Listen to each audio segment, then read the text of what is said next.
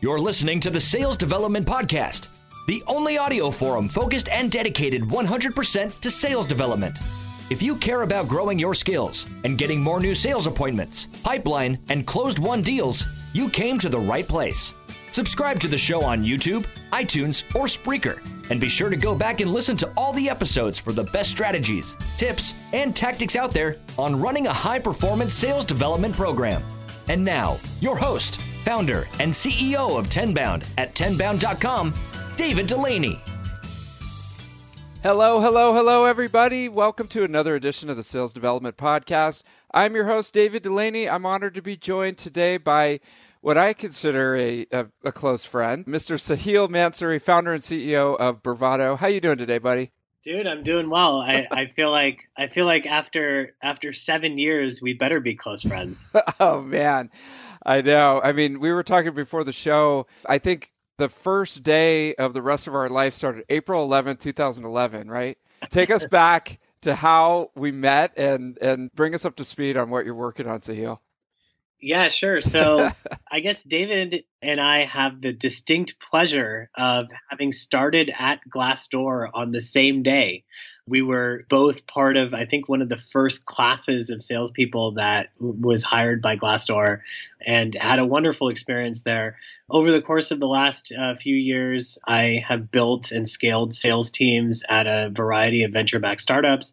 And then most recently, I actually kind of left the world of sales uh, somewhat and ended up in the world of product and marketing. Ended up uh, running both for a company called Sales Predict, which was a lead scoring platform that was used by uh, SDR teams in order to qualify their inbound leads.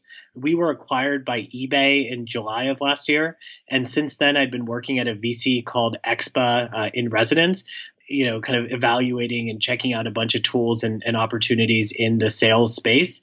And most recently founded a company called Bravado, which is a place for salespeople to build their reputations and credibility on the backs of customer testimonials and endorsements. Interesting. Okay, so I want to dive into how you came up with that and and how you started Bravado. But first, you know, we we were talking a little bit before on the current state of sales development. And and I, I want to get your take because you you've got such a wide, you know, background in multiple parts of you know working with sales development reps working in sales working on products that support sales development you know right now what are you seeing out there in the marketplace as it pertains to sales development you know i think it's it's kind of on two different planes, I would say. Let's start with the plane that is going to be most relatable to your audience, which is what is happening on the day to day with with sales teams. I think sales teams are getting smarter. I think that sales processes are getting tighter. I think that, you know, we have always had access to a wealth of information and data and tools, but those tools are getting better. The actual data is getting cleaner and these things are starting to work in concert. You know, I, I see a lot of uh, words around orchestration and, and whatnot, but, but basically I think that SDR teams are getting far more sophisticated in the way that they are reaching out to customers. But, but I think that's a very, very narrow bound. You know, basically the people that listen to this show, the people that, that are your customers and the people that are in your and my sphere are getting good at this generally speaking, I think what's happening is SDR teams are starting to understand, ooh, instead of having to write 100 custom emails, I can just click one button and send 100 uh, messages out at once. Instead of having to sit there and dial a bunch of phone numbers and do a bunch of research, I can just power up a dialer software and fire off a thousand calls before lunch. And what's happened is that buyers are getting sick and tired of it right? Buyers are tired of getting cold calls from from reps who have no idea where they are and they're getting generic pitches. I think buyers are extremely frustrated by getting generic uh, emails that are irrelevant and impersonal and untimely and and and have no value.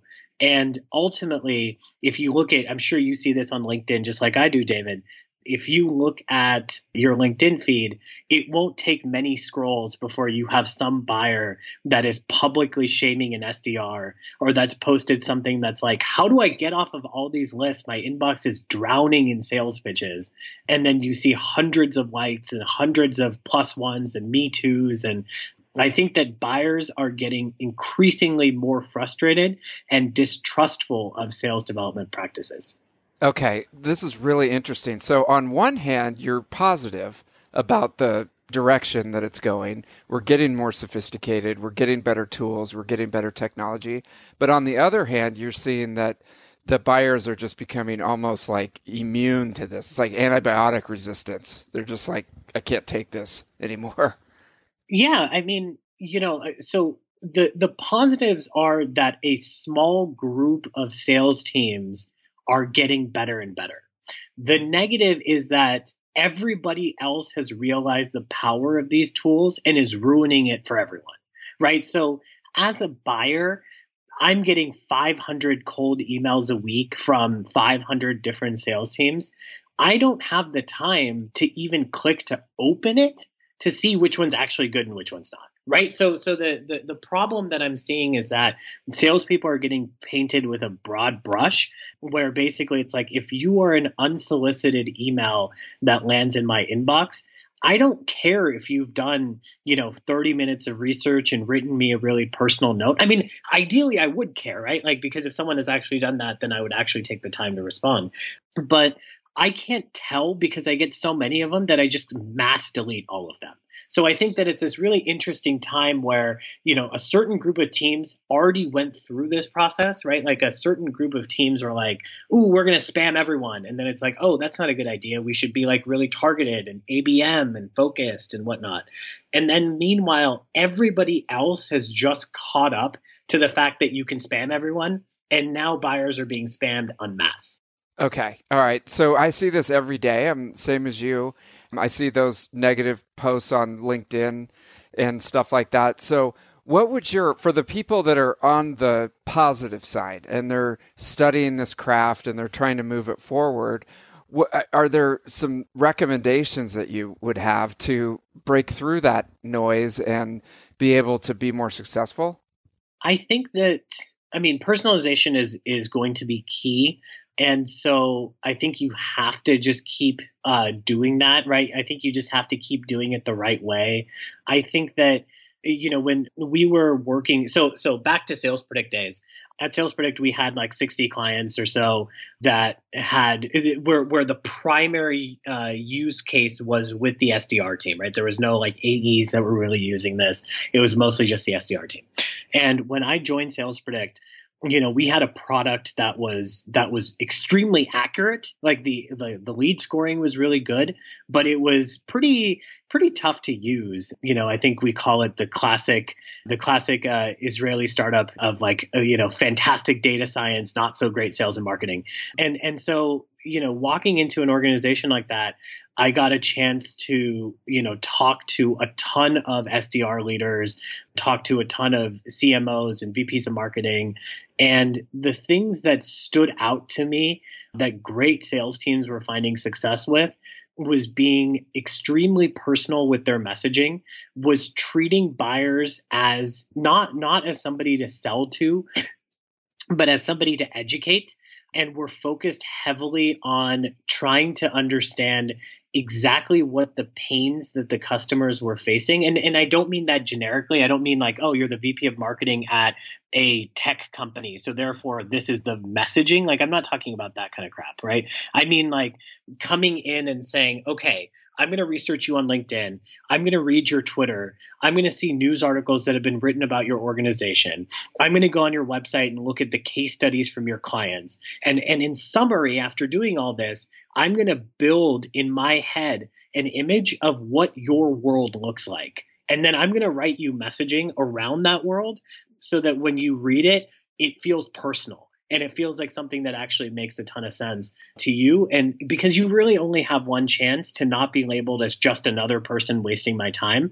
So the stakes are higher than ever. And i think most buyers only give one vendor one chance. So it's like not enough for the lead to be passed from one account to the other. So making sure that that first time that you reach out to a buyer is super personal, super targeted, and really shows that you've done your homework and that you're taking this opportunity seriously and their time very, very seriously is the thing that I see work best. Yeah, and and it's tough because on one hand you have a lot of pressure from the management to just make a lot of calls and send a lot of emails. And these these tools facilitate that. Like you you you brought it up yourself. You can make like a thousand phone calls and and uh, send a thousand emails at the touch of a button.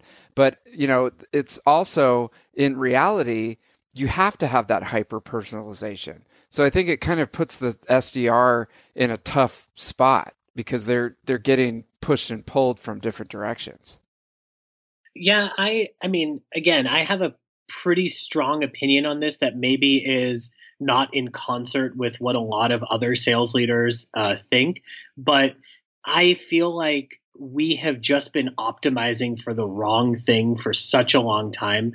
You know, looking at activity volume and saying, oh, well, we sent out 500 emails, and off those 500 emails, we got 10 meetings. That's awesome what happened to the other 490?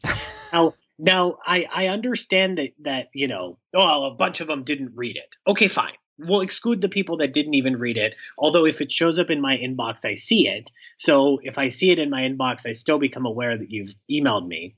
And, you know, let's say that you're a decent SDR team. So you have an open rate. I'm just going to make up some numbers, but let's say your open rate is 50%, your, your reply rate is 10%, right? Let's just, let's just say. And, and your meeting set rate is, let's say 5%. Okay. You sent a thousand emails. So 500 people opened your email and, and were exposed to your content. If your content was impersonal and was and was just like you know some random piece of thing that they that they received that they get from everyone else. That's 500 people that just put you in the bucket of you know another crappy vendor that's just trying to waste my time. And and then they're now actively trying to get away from you right? They're now actively trying to not engage with your brand.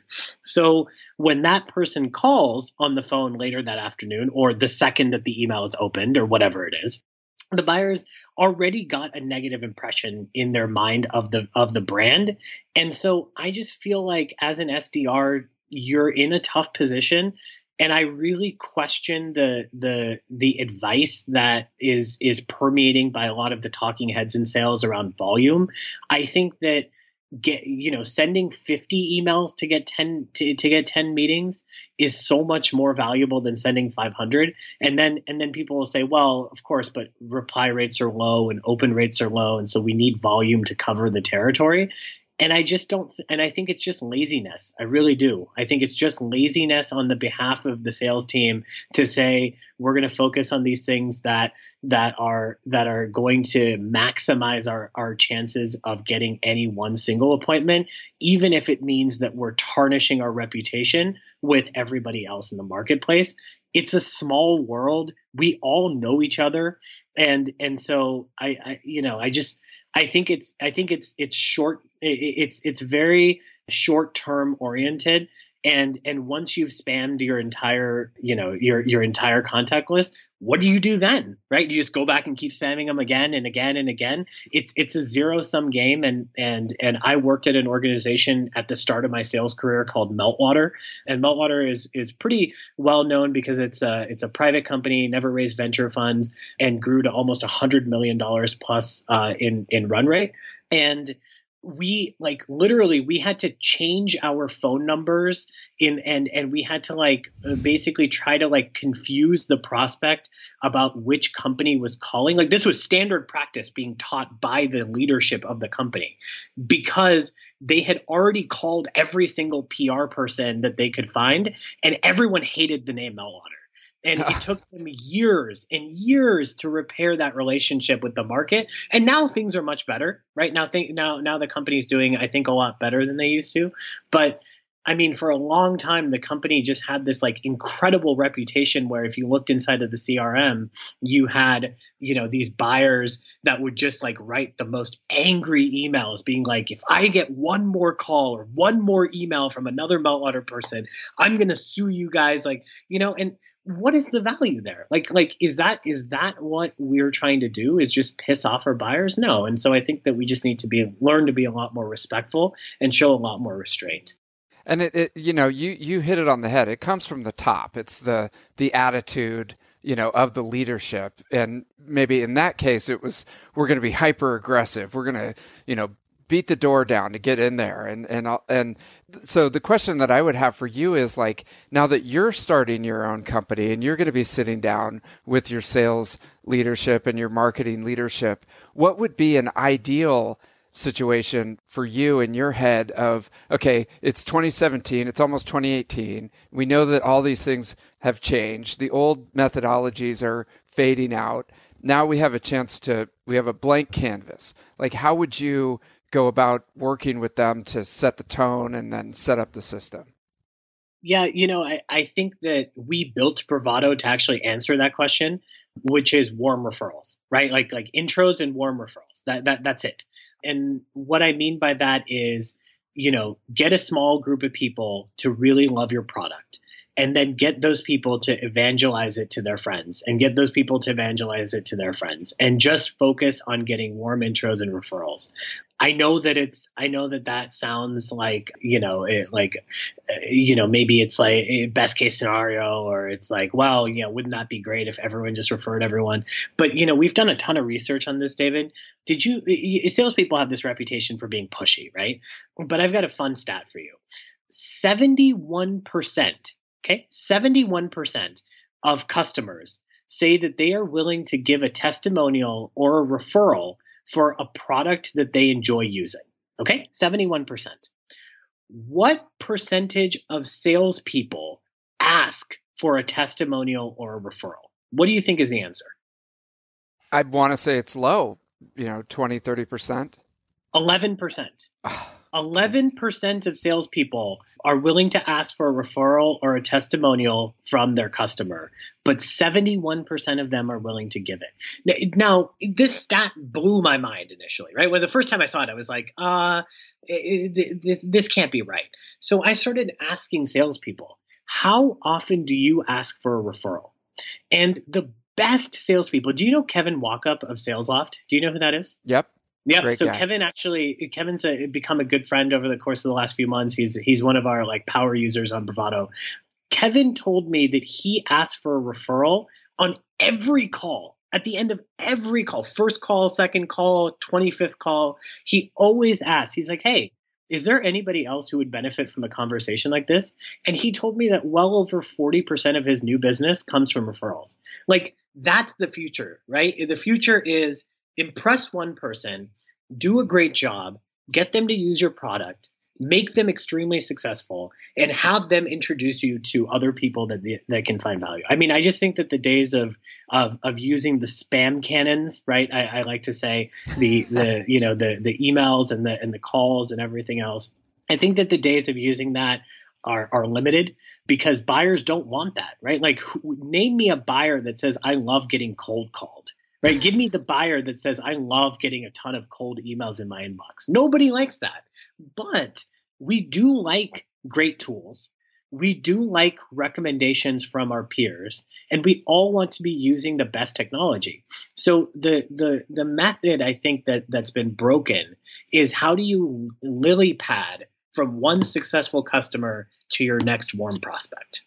I like that. That's a good analogy, lily pad. I- I can see how because it's it's uh it's it's a skill. You know, you, you've got to apply pressure correctly, ask for it, be consistent, and that's an interesting story about Kevin. Um, he he's a he's a great dude. I I need to hold myself accountable to do that because that's that's how it works.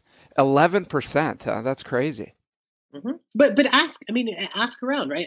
Ask your friends. Ask your sales team. If you're a sales leader listening to this, ask your sales team.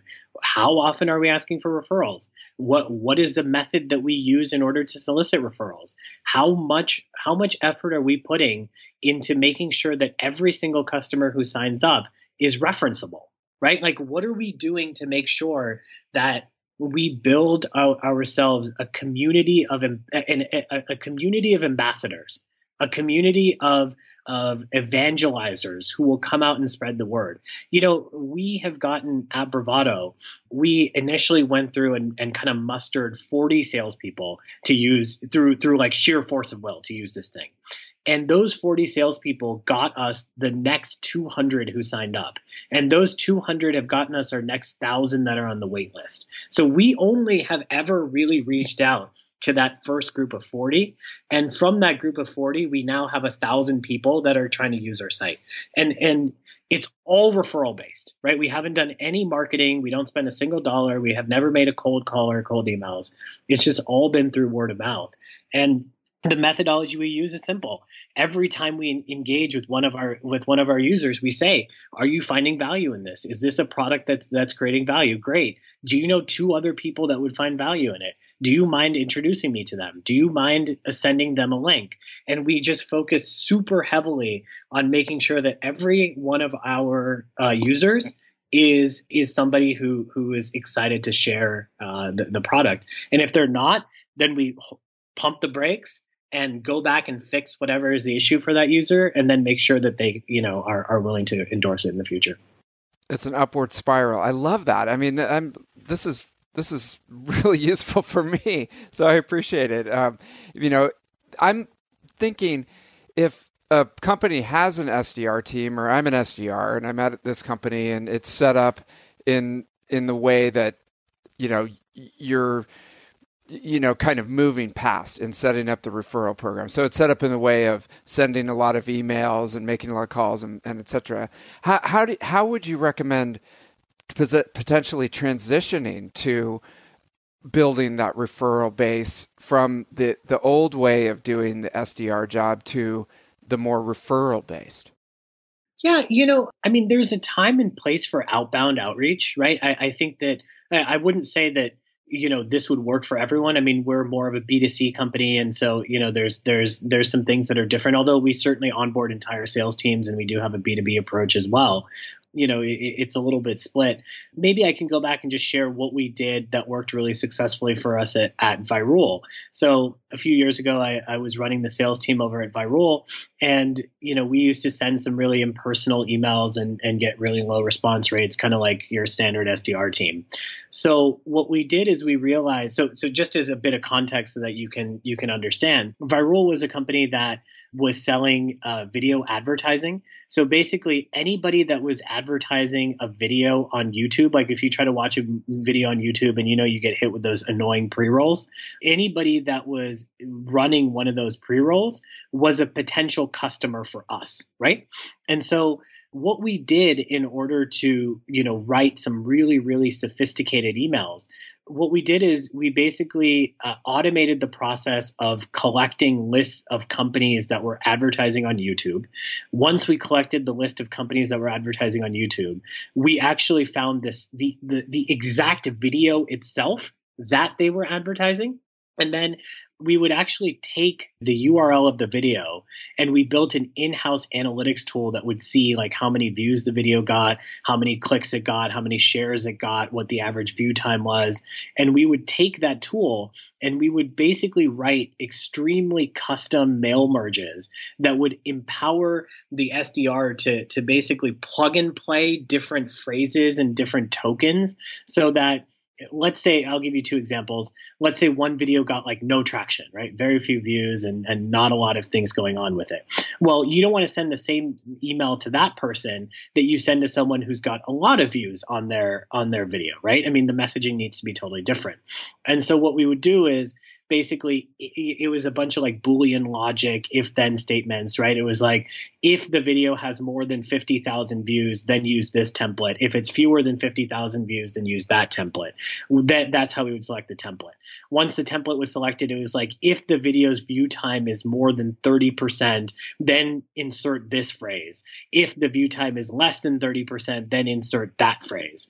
And so the entire email was customized to all of the possible use cases of uh, that that you would envision in the market. You know, someone who's got a lot of traction, but but but very little sharing. Someone who's got a lot of virality to their video, but not a lot of people have seen it. Someone who's got both. Someone who's got neither. And and so we would be able to write these extremely customized mail merges and we were getting reply rates of over 20% open rates of over 80% meeting set rates Whoa. of over 15% you know we were getting incredible results as a, eh, because we took the time to personalize. And it took us months to build that machine by the way right? Like i described to you the really cool process. I mean there was a ton of experimentation that went on and a lot of different work. You know a, a big shout out to to manny and the team at outreach because they, you know, built us a bunch of custom tools in order to do this.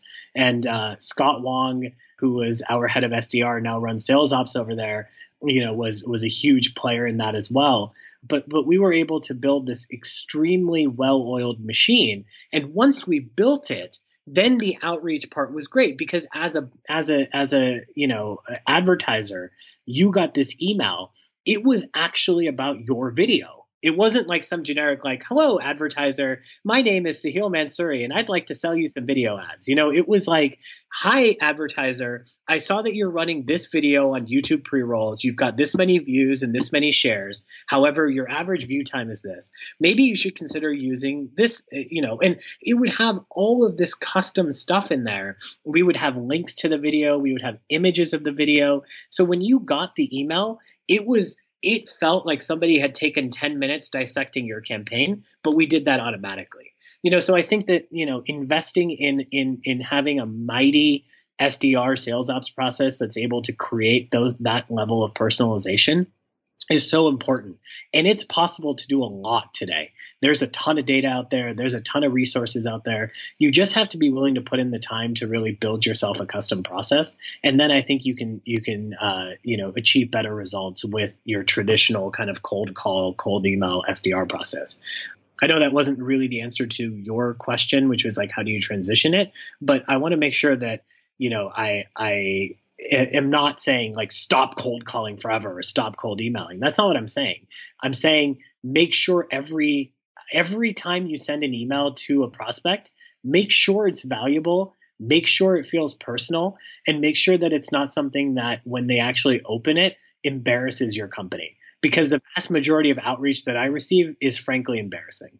Yeah, and, and that does help a lot. I mean, the the referral aspect, some great tips there, and then you know, with the outbound, if you can make it, it almost sounds like you had set, set it up where it's it's educational to them. It's bringing something that is contextual and educational, and then you obviously have a call of action because you're not just a nonprofit organization. So I added a lot of value, and now I would like to discuss with you. Let's take a meeting.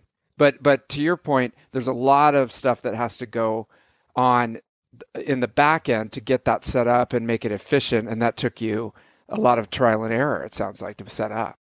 Uh, months. It took months yeah. and, and, and many, many late nights in the office trying to get everything configured. You know, but but at the end of the day, David, it, it just comes down to it comes down to what your what is an acceptable criteria for you to feel confident messaging to the messaging to buyers. And I think that the bar is far too low. You know, I think just because you have someone's email address doesn't give you permission to email them. Just because you have someone's phone number doesn't give you permission to call them. You need to have a reason why you're doing it. And the thing that I hate, the thing that really upsets me is when companies are like, "Woohoo, 500 new leads, let's hit them up." You know, and and and that mentality of like, ooh, fresh meat, let's go hunt it, you know, is exactly what is ruining sales and is exactly what is pissing off buyers. You know, uh, 500 new leads should feel like, oh man, that's going to be a lot of work. You know, we're going to need to do a bunch of things in order to make sure that this group really gets customized messaging and really we create tremendous value with these people. It should it should feel imposing right? Because you want to make sure that every person that connects with your brand, every person that gets any communication from your team, it could be the last time they ever take you seriously. right? It really could be. It's not that's not that's not hyperbole. If you get one email from a from a company I recently got an email. I'll, I'll, spare the embarrassment to the company, but I recently got an email from a company whose service I had signed up for the night before. So I signed up for their service the night before, and the next morning, they, they I got an email from them saying over 1,600 people have viewed, you know, your profile on our service, and it was obviously not true right? There was just no chance that that was true because I had set it up at 9 p.m. I got the email at 6 a.m. and there was nothing I had even built yet. And yet I received this email and it immediately made me think, wow, what a bunch of clowns. You know, like, mm-hmm. like, and, and the credibility. And I, yeah. and I had no, and I had no interest in engaging with that company, and and I'm planning to take my my profile down from their site, right? Because it was just, it was just, such a it was such a turn off because it was obvious that this person had just had some canned email that they had fired off to me having done zero research on my company having done zero research on on any it was clearly like if profile is created send message you know like and mm-hmm. that is the thing that turns buyers off so i feel very passionate about the fact that sdr teams can do such great work in evangelizing the brand of a company if they are empowered to step away from volume and allowed to focus on quality.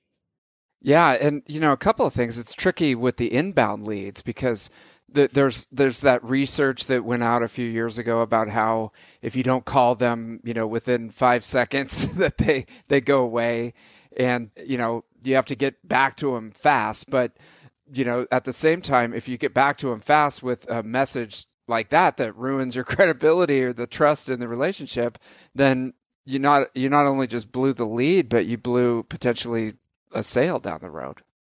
Yeah, and again, it's just back to see a great example, right? I've read the same research that you've read that says, you know, the the likelihood of an inbound lead replying. I think it came out of Harvard Business Review, if I remember, but it was like, you know, if an inbound lead comes in and you don't respond to it within five minutes, I think is is the is the was the research. If you don't respond in five minutes, then the likelihood of them ever picking up the phone again goes down precipitously. You know what I think that research really is missing, though, is intent right? Why did the person come through your inbound channel in the first place? If you came through the inbound channel because you were genuinely interested in the product and you were genuinely interested in the space and you were actually had a need, whether they get back to you in five minutes or 30 minutes isn't the difference. It's the, fa- again, you're focusing on volume, right? You're focusing on whether they reply or not. Their replying doesn't mean anything. It doesn't mean anything. Like just because someone replies and says, don't bug me, and now you've chalked that up as a successful reply, like that is not a reply, right? Like we just need to hold a higher standard of what success is. It is not success to send out emails. It is not success to get replies. It's not even success to just get meetings. It is success when you create a great experience for the buyer that makes them want to engage with your brand, that makes them think, huh, wow, this is kind of cool. I do want to check this product out. Wow, this person actually took the time to do some research and understands what my business pain is. If we were focused on on delighting customers instead of hitting goals and metrics and quotas, I think we would go a long way in fixing the the the things that are broken today. I know it's hard to get people's attention. I get it. Like trust me, I'm a I'm a I'm a small business owner myself. You know, we are also trying to get people's attention. I have, you know, thousands of contacts and sales from the years that I've done this. I don't email any of them, right? I literally wait for them to find out about my product through one of our happy users. I know it's slower. I know I know it's not like you know as as sexy. And by the way we're venture backed. Like yeah i have investors too and i know everyone's got investors that are pressuring them to hit goals and hit quotas and whatnot.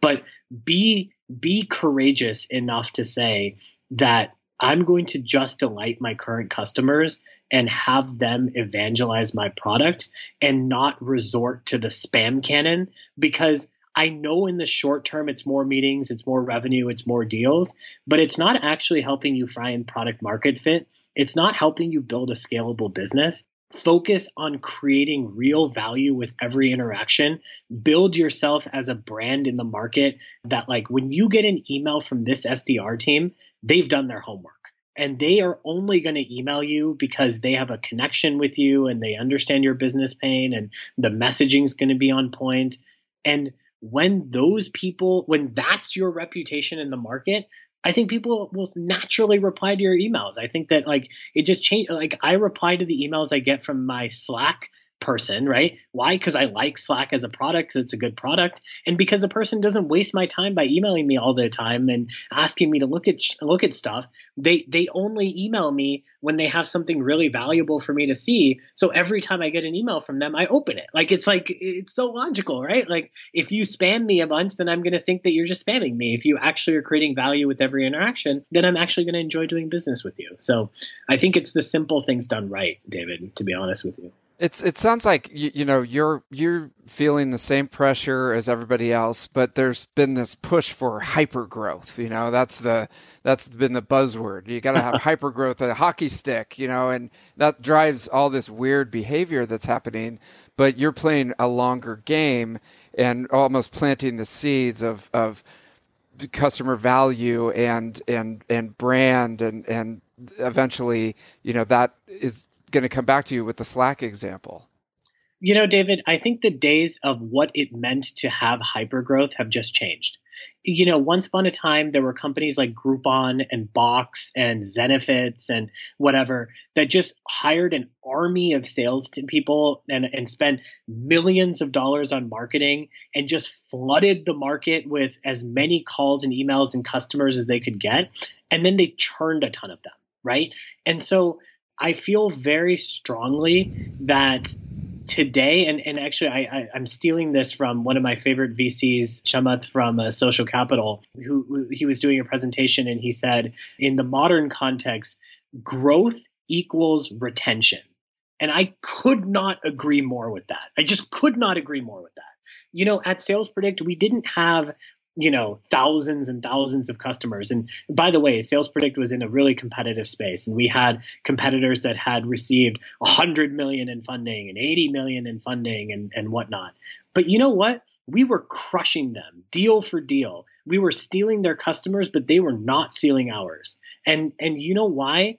It's because we focus so hard on retaining every single customer by like literally I would show up. I mean, I wasn't even like focusing on the sales effort, but I would sit there and show up at, at the office of the customer. Our chief data scientist, who's actually a co-founder with me at Bravado, would show up at the office of the of the SDR team, would sit next to the SDR team, would meet with the SDR manager, and would make sure that that person really, really was finding value in the product and that all the bugs that were there were fixed and that it was really working well.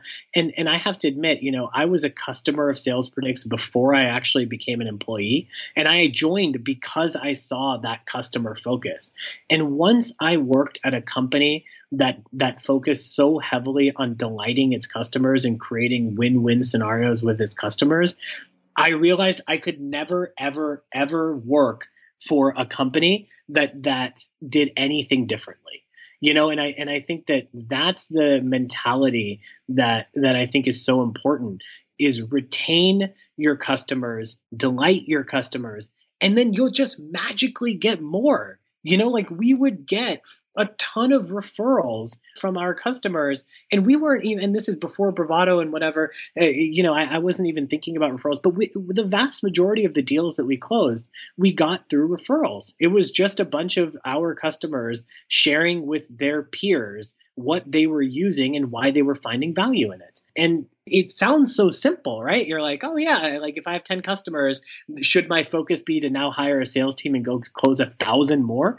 No, it should be making those 10 people really happy and then asking those 10 people who are two others I can talk to. And you'll go from 10 to 30 and 30 to 100 and 100 to 300 and 300 to 1,000. And yeah, it might be a little bit slower, but those thousand people will actually love your product or they won't love your product and you'll figure it out early and you'll fix all the problems. Because the other thing that isn't discussed when you talk about hyper growth, David, is what happens if you actually achieve it and then later realize that no one's sticking around with your product. Now you've got a thousand customers that are using your product and they're all unhappy. How are you going to fix all of their problems? Do you think that like magically you're going to be able to continue developing at the same rate? No way. Every customer you bring on, you pull a little focus away from product roadmap and into customer support. And as soon as you have, I think, you know, 10 customers, 20 paying customers, you're basically indebted to making sure that all of those people are successful because if those people go away, your business dies. So growing without having a scalable product and product market fit is suicidal. And I just don't think that companies see it that way because everyone just sees the dollar signs and the big VC checks and and whatever. Eh, that's not the thing to chase. The thing to chase is having people who love your product. Like don't like it, don't think it's cool, don't like have it as like part of their budget this year but maybe not next year, but people who are like, "Oh man, this is irreplaceable." You know, that's like outreach. That's like SalesLoft. That's like Salesforce. That's like Slack. That's like Zoom, right? Like build products that your that your entire company, that your entire sales team, that your entire whoever is your buyer can't live without and you'll grow. I promise you will grow. Focus your efforts there. I love that. I mean, and and people don't talk about this that much. So the, I think this is a major eye opener for a lot of people on the call. The one thing that it kind of makes me think of is the flip my funnel movement and looking at the funnel upside down in that starting with that relationship. But I, I think you're taking it a step further than even what they're advocating yeah, I I have to admit that I found the whole flip my funnel ABM thing to be a little bit ho- overhyped. And and and by the way, I'm good friends with Sangram from Terminus and and and John Miller from Engagio, and and you know I, I think that those guys are are absolutely fantastic. And and there's a lot of other people that are part of this ABM movement and and that are doing really good things. But wasn't this obvious? Like in what like in what world was this not obvious that you should focus on fi- figuring out who your best customers are and focus all your efforts there and not just sell to anybody that's willing to write you a check? Like how is that not obvious? You know i just i just don't i guess i just don't understand what's so different about that from quote unquote the right way to do sales. It just seems like we started doing marketing and sales in this like shotgun approach, right? Like anyone who'll click on anything will message, anyone who'll do anything will message, anyone who shows any interest will will will bombard with calls and emails until they surrender to an appointment. Like I, I just think that I just think that we're just going about it in the wrong way. And and and just one more thing that that that this is tangentially related, but I think is important to talk about. I don't understand sales territories. I just do not understand the concept of sales territories. When you're selling, if you're selling, you know, a physical product, let's say you're selling vending machines, it makes sense to have a sales territory, right? Because you need the person to be on site. You need the person to be able to go repair the machine, and you can't have people flying all over the country to repair machines. So you need to have people in a certain group in a certain like context, right? What is the point of having geographic sales territories when you are selling SaaS software?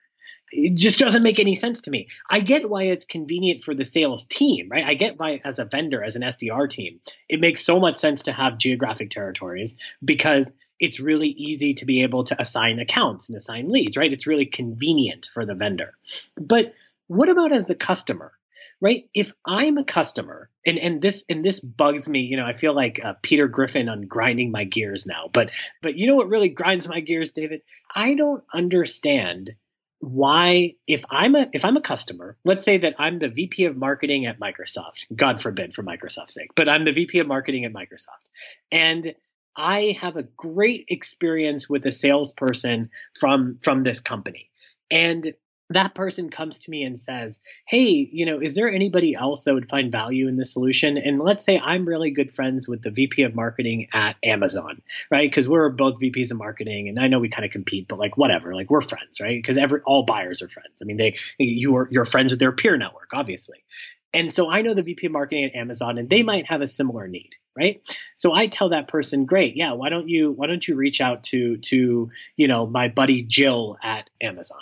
Great it turns out Amazon is in somebody else's name, right? This concept of it being in someone else's name. Or maybe I'm good friends with someone at HubSpot and HubSpot's in Boston, so it's in someone else's name.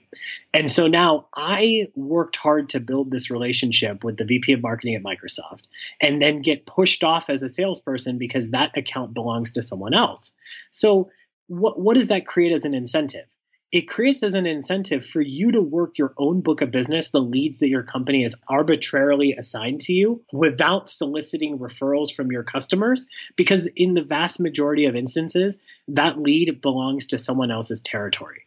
I think that this concept is just is it has to go away. Like the only way you should be able to get an account is if you get referred into it right? Like that makes so much more sense. Like, how much harder would you work as a salesperson to get your customers to refer you to their peers if that was the way you got a new lead? Was when you got intro to them, but from one of your current customers. Think about other positive externalities. How much more likely is that person to take a meeting with you if they get a referral from one of their friends? And then how much more likely is that deal to close knowing that there is validation in the marketplace already? If if you know if one of my if you tell me david if you're like sahil you know the best podcasting tool is is is Blubrry or zencastr whatever you say right? You're like you got to use this thing. And i'm looking to set up a podcast. And i see that you have a successful podcast and you're doing some awesome work with the sales development podcast I, am I not just going to buy the thing that you told me to buy? Like, isn't that what's going to drive me to purchase? Or is it going to be getting random cold emails from all these vendors trying to pitch me on a product? Like, I trust you. Leverage the fact that you are a customer and get me to transfer that credibility over, right? Like that's the that's the world that I think we need to we need to move towards. That's what we're moving toward. I, I totally agree. What what I would ask is again, putting you in the CEO seat and now you're talking to your VP of sales and you're organizing your sales team, how would you set that up? Because I, I think, you know, it makes perfect sense, but you know, how, how do you get that set up on your team so that we don't have territories and it's just referral driven? Yeah, I, I think I think again, you know the concept of territory makes sense within industry right yeah. if i'm if i'm selling into a certain industry i should have the leads from that industry because it's likely that the peers in that industry are going to know one another and i'll be able to reference them but the geographic territories, right? The concept that like I own Boston as if like you know, let's say let's say I'm selling HubSpot, right? And let's say I'm the HubSpot salesperson for Boston, and then someone else is the HubSpot salesperson for Austin. Uh, what's the difference right like like we're both selling the same crm tool to the same group of companies it's not like there's any value that's being created by being able to say like oh you know your friend down the street works there like i, I it just doesn't make any sense to me the concept of geographic territories how i uh, would set up territory is is strictly based on industry. So so if you are capturing a certain industry, you basically get the an entire group of competitors to that industry. So you know, simple example, let's say you're the CRM person and then you get Salesforce and HubSpot and Marketo and and and and Eloqua and Pardot and whatever. Cuz all those companies are relatively similar, right? They're going to have similar challenges, they're in the similar space, they have similar constructs. So so being able to say I work with Marketo and Pardot, and now I'm trying to sell to you at Salesforce. Like that, this just just makes so much more sense. So I would organize it based on like groups of competitors and groups of technology. You know, someone might be the storage person, someone might be the cybersecurity person, someone might be the, eh, you know, whatever uh, search person. It doesn't matter, ad tech person. But right. the point is, I think it makes much more sense to create industry expertise within your sales team. And the other big thing that I would do is I would have that person become an expert in their own industry. So what I mean by that is let's say that you're selling HubSpot, so you're selling marketing automation tools, but your territory is social networks. So you sell to Facebook and Google and and you know whatever, Snapchat. I would have that person become an expert in social networks. Start reading content about social networks, reading about not just the leads in their industry, but also like competitors and, and, and their partners and whatever, so that when they're talking to their customers, they actually know what they're talking about. You know, like they're able yeah. to they're able to reference articles they've read and content that's come in for them uh, over the course of over the course of the past few weeks, past few months, and so they'll actually be truly you know trusted advisors to the company the the level of conversation that that I was able to have at Sales Predict by being able to say I was a customer of Sales Predict. I was a VP of sales.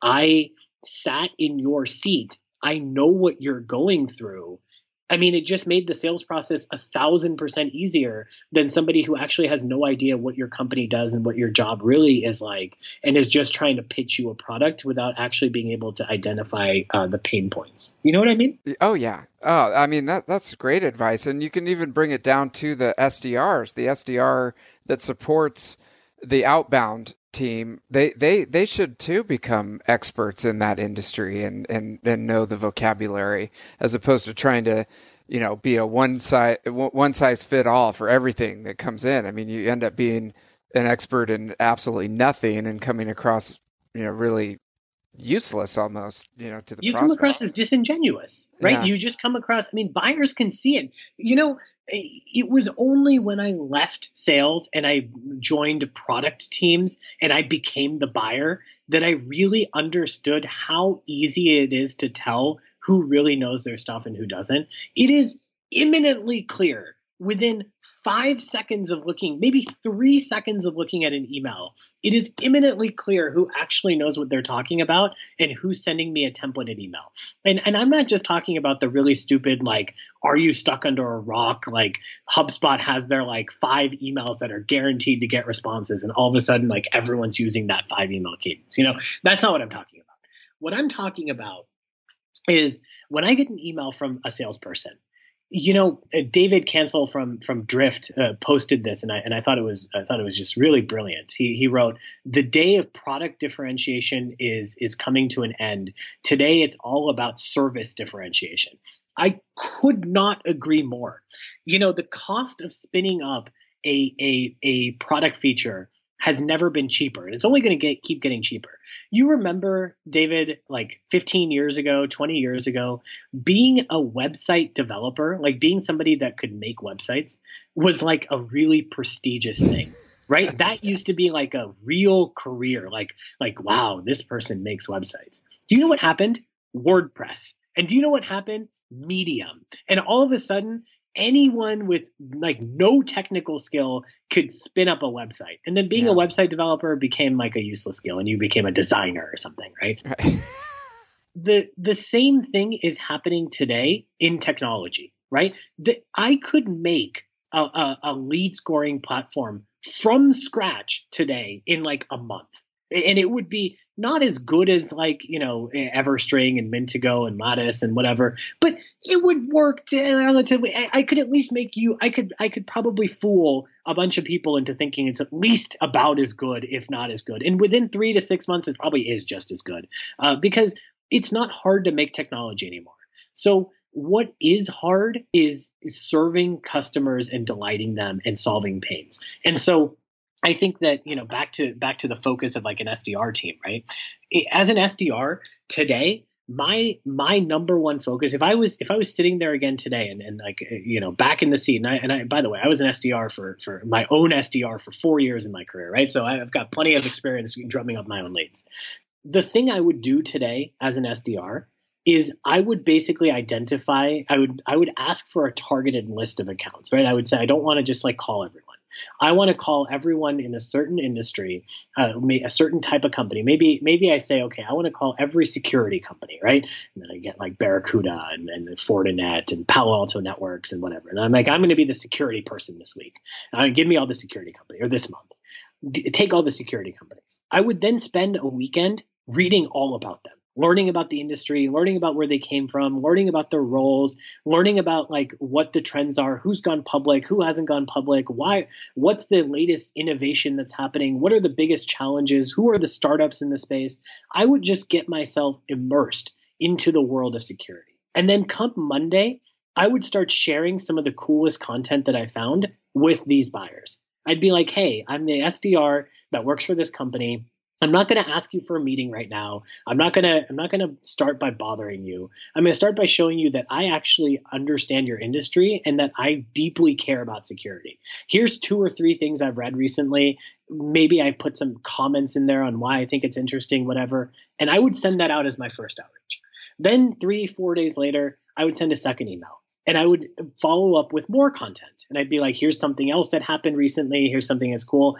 And I would just become a source of information for this person. Like, like I would just be like their like personalized little news digest that would show up in their inbox with some value. And I would not once ask for a meeting.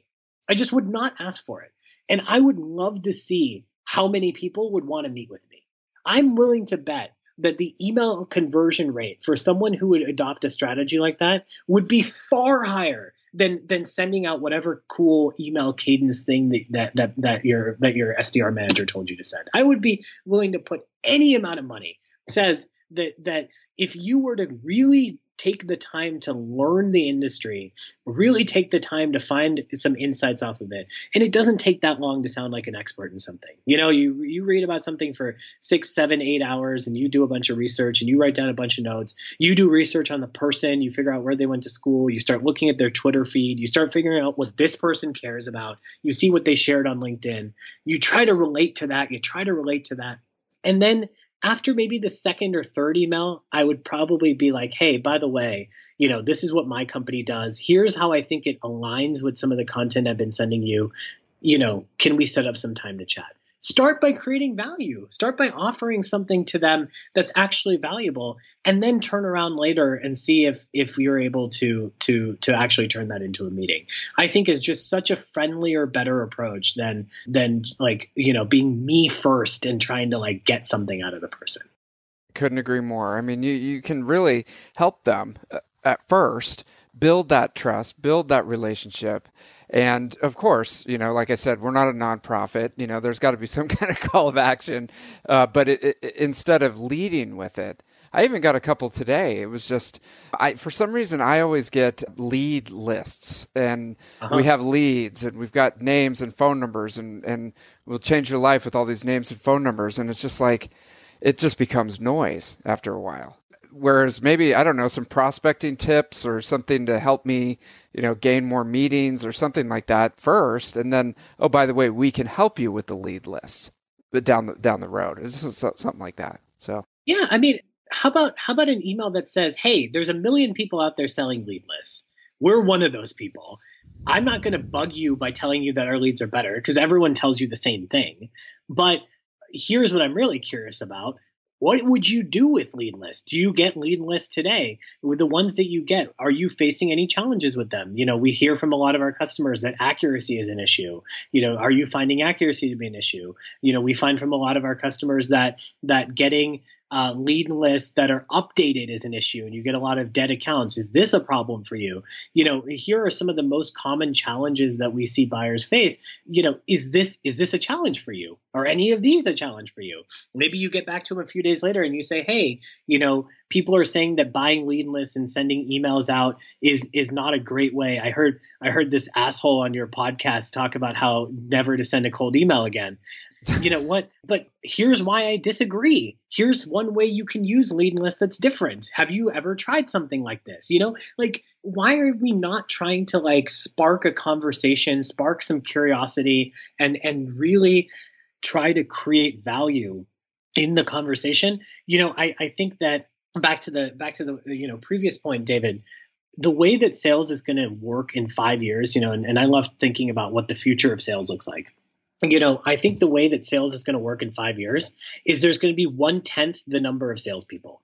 I mean, there's products out there like Conversica and Crystal Knows and a bunch of others that are that are building tools that are going to automate away whatever whatever generic spammy thing that you're sending. Any robot's going to be able to do better than you in five years, right? But no robot's going to be able to deeply understand a client's pains, creatively think of solutions, and be able to offer those in a humorous and interesting way. That is not what robots are going to do. So if I was a salesperson today, I would invest in building my brand as a trusted advisor, someone who is beloved by their clients, somebody who creates value with every interaction. And, and, and the more I would focus on doing that, I think the more successful I would be. It worked for me when I was doing sales. I, you know, when I was at Glassdoor, I tried to read and research everything I could about the world of recruiting and how it was changing and how, you know, employee reviews and employment branding was a new thing and, you know, what companies were doing to stand out in the marketplace. And many of the customers I had from Glassdoor, even six, seven years ago, I'm still really good friends with today. And it's because our relationship was not predicated on me selling them Glassdoor. Our relationship was predicated on the fact that I was really curious about recruiting and recruiting was their job. And we would talk about recruiting and, and how to do it better together. That was what was the kernel of our relationship. And right. the more that you can do that, I think the better uh, you can be as a as a salesperson.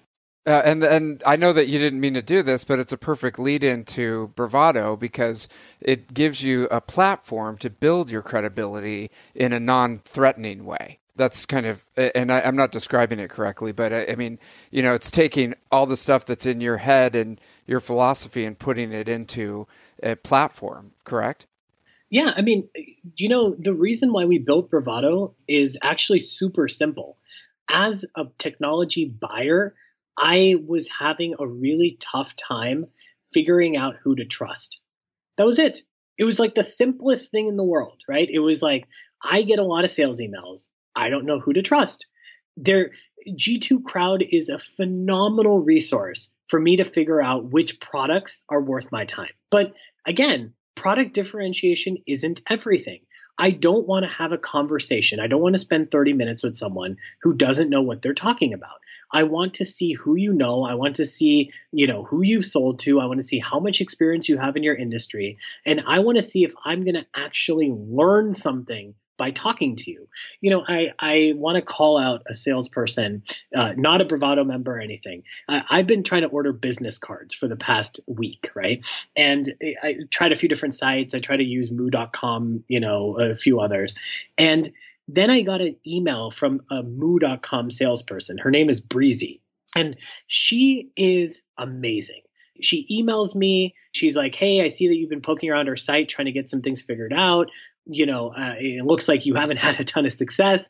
Let me just do it for you. Can you send me your card designs and I'll mock up the cards and send it over to you? And I was like, yeah, that sounds great. I don't want to do this. So, yeah. so I sent, so I sent her over the card designs. Nobody else offered that. Everyone offered me a demo. People offered me pricing. People asked me qualifying questions oh and how many cards I had.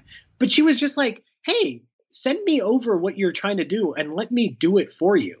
And I was like, sweet. So I sent it over. And she um, sent me back a beautiful business card design. And i was like wow this is really cool. And then she's like what kind of paper? Let me talk you through some paper options. Let me talk you through you know does the thickness matter to you? Does the do you want rounded or or square edges? Like you do check out this. By the way i'm happy to send you a sample pack. Do you want a free sample pack of business cards? And i was like Yes, again, of course I want a free sample business card.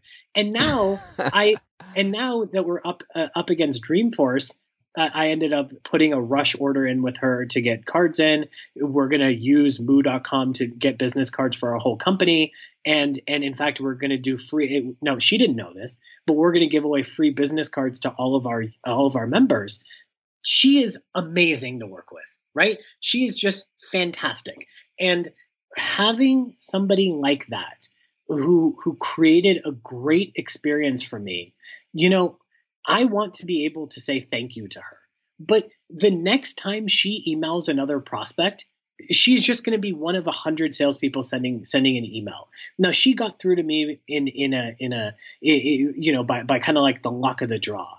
But I don't want it to be luck of the draw. I want the best salespeople in the world to stand out. You know, I, there is no FICO score for salespeople. The best analogy I can give you for this is like is a FICO score, right? If you go into a bank and you're like, "Hey, Mr. Bank Manager, I'd like a twenty-five thousand dollar loan to go buy a car," that person's to be like, "Sweet." Just fill out this little application, and what that little application is is a is a permission to run your credit history. And then they go and they look at your credit history And if historically you have paid all your bills on time and you know you've taken out loans in the past and you and and and then you paid them on time and you have plenty of money in the bank, etc., then they're going to give you a great rate. And if they see that like you haven't done that or you don't have a credit history, then they're not going to be as likely to want to give you a loan. We want to do the same thing in the world of sales. If you're a salesperson who treats your customers right, if you're a salesperson that that that creates value with every interaction if you're a salesperson who has lots of experience in their industry knows their product their competitors and and is technically savvy and can and can actually be an advisor and a consultant to your customers then people know that right? Your customers know that but the world doesn't. And so we want to create a way for the best salespeople in the world to stand out and and be recognized as being truly value additive and and and have them you know have access to getting more meetings and closing more deals. Beautiful. Okay. Perfect. And we're up against the hour. This has been amazing. I i want to make sure that i keep you on track for the day. I want to get you on the show again because i feel like i'm learning a ton not only just about sales development but about you know uh, entrepreneurship and how you you know visualize your your marketplace and all that stuff. So we'll definitely get you on again. How do I sign up for Bravado, or how do I, you know, enter and set up a profile if if that's possible yet? Are you still in beta, or can I sign up? yeah, sure, David. You know, the thing with Bravado is that we want to make sure that the members that join are the ones that are truly customer centric you know, there's okay. a lot of salespeople out there that, that take shortcuts. And again, I got to call out my, my, my buddy Kevin Walkup, who has this great expression that I love, which is if you take a shortcut, then you're always going to end up cut short. And I think that, you know, it just speaks volumes about SDRs and AEs in the world of sales in general.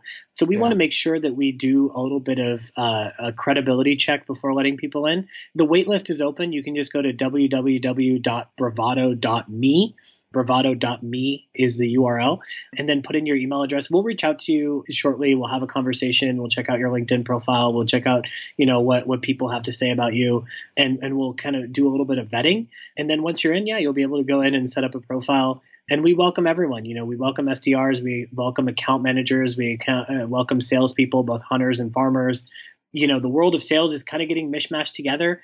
Uh, i know that we've done a lot in trying to create really specialized roles for everyone but you know as a buyer i don't see you by your title. I just see you as a representative of your company.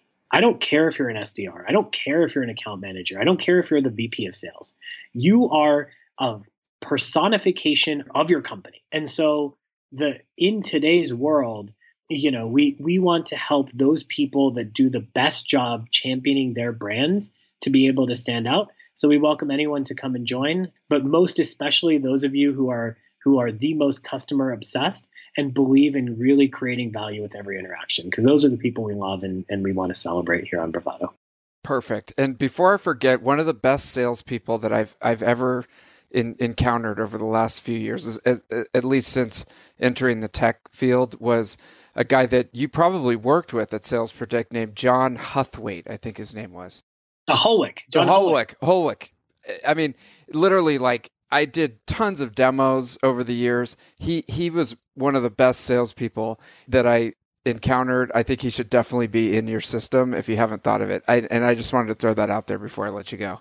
no, well, well, I'm I'm proud to say that John's on the system already, and Good. and I'm and I'm proud to say that that he that that the description that you give of John is exactly the way that I would describe him. You know, yeah. I'll just I'll just leave this out here because I you know I think it's really relevant to your audience. John is so John told me once, and uh, you know, I don't know if he's going to love that I put this out there publicly, but but he's a, he's a really good friend, so I'm sure he'll he'll forgive me.